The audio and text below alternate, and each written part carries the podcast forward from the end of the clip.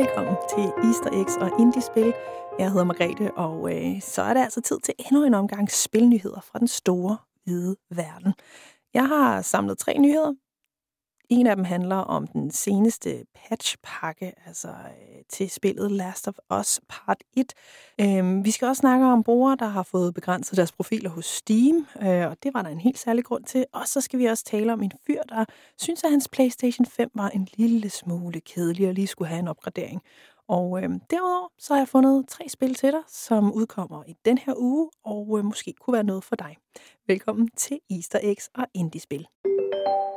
Og lad os da bare hoppe ud i den allerførste historie. Det handler om The Last of Us Part 1, som udkom til øh, det dejlige PC-univers her i marts måned. Det var jo egentlig meningen, at The Last of Us Part 1, som jo udkom i 2013 oprindeligt til PlayStation, at den skulle have udkommet i starten af marts, men de blev altså nødt til at udskyde det, så det blev til slutningen af marts måned, og som alle andre udgivelser, så er der selvfølgelig også en masse rettelser, der skulle til. Og øh, der er altså virkelig, virkelig meget i den her patchpakke, så øh, det er altså bare med at lytte med. Og du kan selvfølgelig læse den fulde historie ind på gamespot.com, som har lavet sådan en rigtig fin oversigt over, hvad der egentlig er med i den her. Men det er nogle problemer, der har været med lyden, for eksempel. Der har også været problemer med nogle øh, visuelle ting. Øhm, og så har der også været crash, altså simpelthen er spillet gået ned, når man har siddet og spillet, samlet noget specifikt op eller lignende. Og nogle af de her ting har de altså valgt at, at, øh, samle op og prøve at lige lave en lille fin lap til. Og øh, det er jo sådan, det altid er med, med nyere spil. Og det er også faktisk ofte derfor, at jeg egentlig har ventet lidt på at, at skulle købe uh, The Last of Us Part 1, Øh, jeg har ikke selv øh, den Playstation, der ligesom kan køre det, så derfor har jeg tænkt, ej, hvor kunne det være fedt, hvis det snart udkom til PC. Og øhm, jeg har faktisk ventet lidt, da det så endelig udkom, fordi jeg nemlig vidste, at der godt kunne være nogle små ting, der lige skulle rettes undervejs. Øhm, fordi når det er så stort et spil, der har så meget i sig, graf- grafisk og øh, lydmæssigt og alle de her ting, så vil der selvfølgelig være nogle ting, der ikke helt fungerer. Men altså, The Last of Us Part 1, som udkom her i slutningen af sidste måned, jamen, øh, de har altså øh, lavet nogle små øh, patches, som altså løser for eksempel problemerne med ultra settings, øh, fordi der var lidt problemer med, at øh, dem, der har øh, Nvidia GPU's, øh, der kunne man altså godt opleve, at der var de her crashes, når den prøvede at loade eller gemme, altså en, en gemt fil, Øhm, eller simpelthen bare køre spillet på de her ultra settings. Så øh, det er en af de ting, der er blevet fikset, hvilket var rigtig, rigtig dejligt. Øhm, der har også været problemer med, at kameraet har følt som om det er sådan hoppet. Det har de selvfølgelig også fikset. Øhm, og så er der også det her med musikken, at der har været nogle steder, hvor det simpelthen ikke har fungeret. Men det er altså en kæmpe stor øh, lap, de altså har lavet til The Last of Us Part 1. Så øh, nu burde der altså i hvert fald være rettet nogle af de ting, der gjorde spillet super træls der har været lidt drama på Steam her i løbet af den seneste uge. Steam er jo den her tjeneste, hvor man kan downloade en masse dejlige spil, og øhm, der har simpelthen været lidt små problemer. Der har simpelthen været 2.400 brugere, der har fået deres konto øh, sådan, ikke lukket, men gjort sådan, at de ikke kan bevæge sig, ligesom alle andre brugere kan. Og øh, det handler simpelthen om, at der var et spil, der hedder Warlander. Og øh, det er sådan et gratis spil, Øh, og det er sådan noget med slashing og alt muligt andet lækkert spilværk i. Øh, jeg har ikke prøvet det, skal lige siges. Men det her spil øh, er sådan et øh, konkurrencespil. Og som rigtig mange af de her online konkurrencespil, så bruger det sådan en anti-snyde software. Det vil sige, du kan ikke, du kan ikke snyde. Den hedder Sentry Anti-Cheat, som de altså har brugt det her spil, øh, Warlander. Og det er meget normalt for den her genre, at, øh, at man vælger det. Og der er selvfølgelig nogle spillere, der synes, det er super, super nederen, at man ikke kan snyde øh, ved at bruge snydekoder eller lignende. Øhm, og der var så en, der skrev et, øh, en anmeldelse inde på Steam, som man jo kan, og øh, det betød altså, at de skrev sådan, det her det er underligt, at øh, man ikke kan snyde, og, øh, og de synes, at selve det her anti-cheat-system, altså Sentry Anti-Cheat, som det hedder, at det virkede lidt mystisk. Det virkede som om, det gjorde ting, som det ikke skulle. Det, som den her bruger så valgte at gøre, det var, at han siger, okay, sådan får du afinstalleret Sentry Anti-Cheat fuldstændig. Og øh, der var rigtig, rigtig mange, der gik ind og sagde, det her, det synes jeg godt om, fordi det kan man på Steams anmeldelser. Der kan man give en thumbs up, en thumbs down, eller man kan sige, at det var en sjov anmeldelse, der var skrevet her, eller, eller sige, at det ligesom var, øh, øh, altså den, den fortjener simpelthen en pris, den her. Og der var altså 2.439 mennesker, der gik ind og gav en thumbs up. Og øh, det, der er lidt af problemet med at skrive sådan noget her på Steam, det er, at det går imod Steams regler for at være på, øh, på tjenesten. Man må simpelthen ikke øh, gøre ting, øh, som kan hjælpe andre med at, og øh, nu vil jeg ikke sige ødelægge et spil, fordi det er jo ikke det, de gør, men, men man må jo ikke øh, prøve at skrive, hvordan man snyder eller kan gå uden om snydesystemet. Det er mod reglerne på Steam. Så derfor så valgte de ikke nok med at, at, at få, få øh, den øh, profil ligesom fjernet nogle, øh, nogle øh, rettigheder, altså hos den her bruger, som altså har skrevet anmeldelsen, men de valgte altså også at gå steppet videre og sige, at dem, der har givet thumbs up til det her, de fortjener altså også at lige få en lille pause fra Steam. Og det betyder altså, at øh, den her bruger og de andre, de kunne altså ikke gå ind og skrive kom- øh, kommentarer, øhm, og der var nogle andre øh, i selve det her Steam community, som de så altså heller ikke kunne bruge i en pause. Øh, så det er omkring 30 dage, de ligesom er blevet bandet.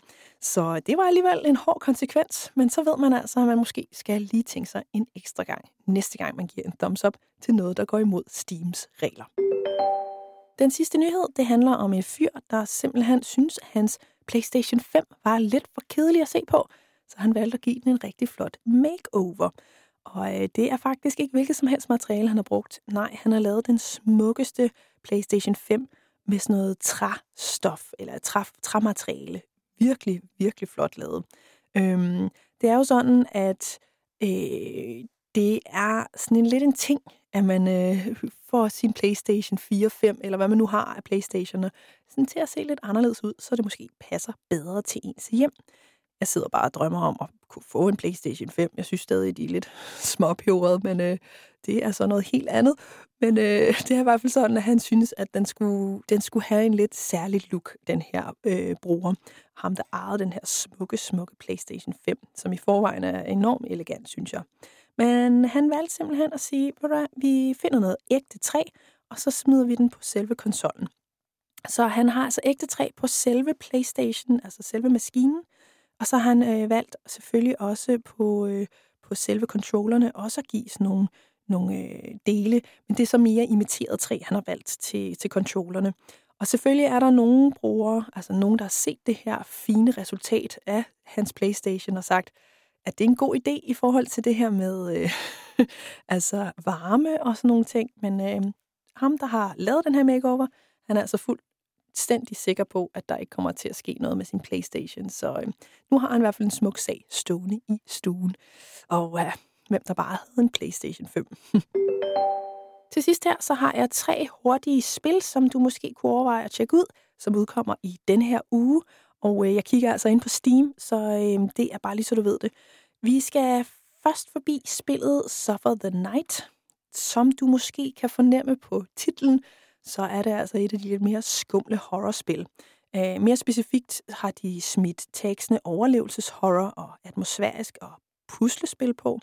Øhm, og konceptet er, at øh, ja, det er i hvert fald at uhygge på største plan.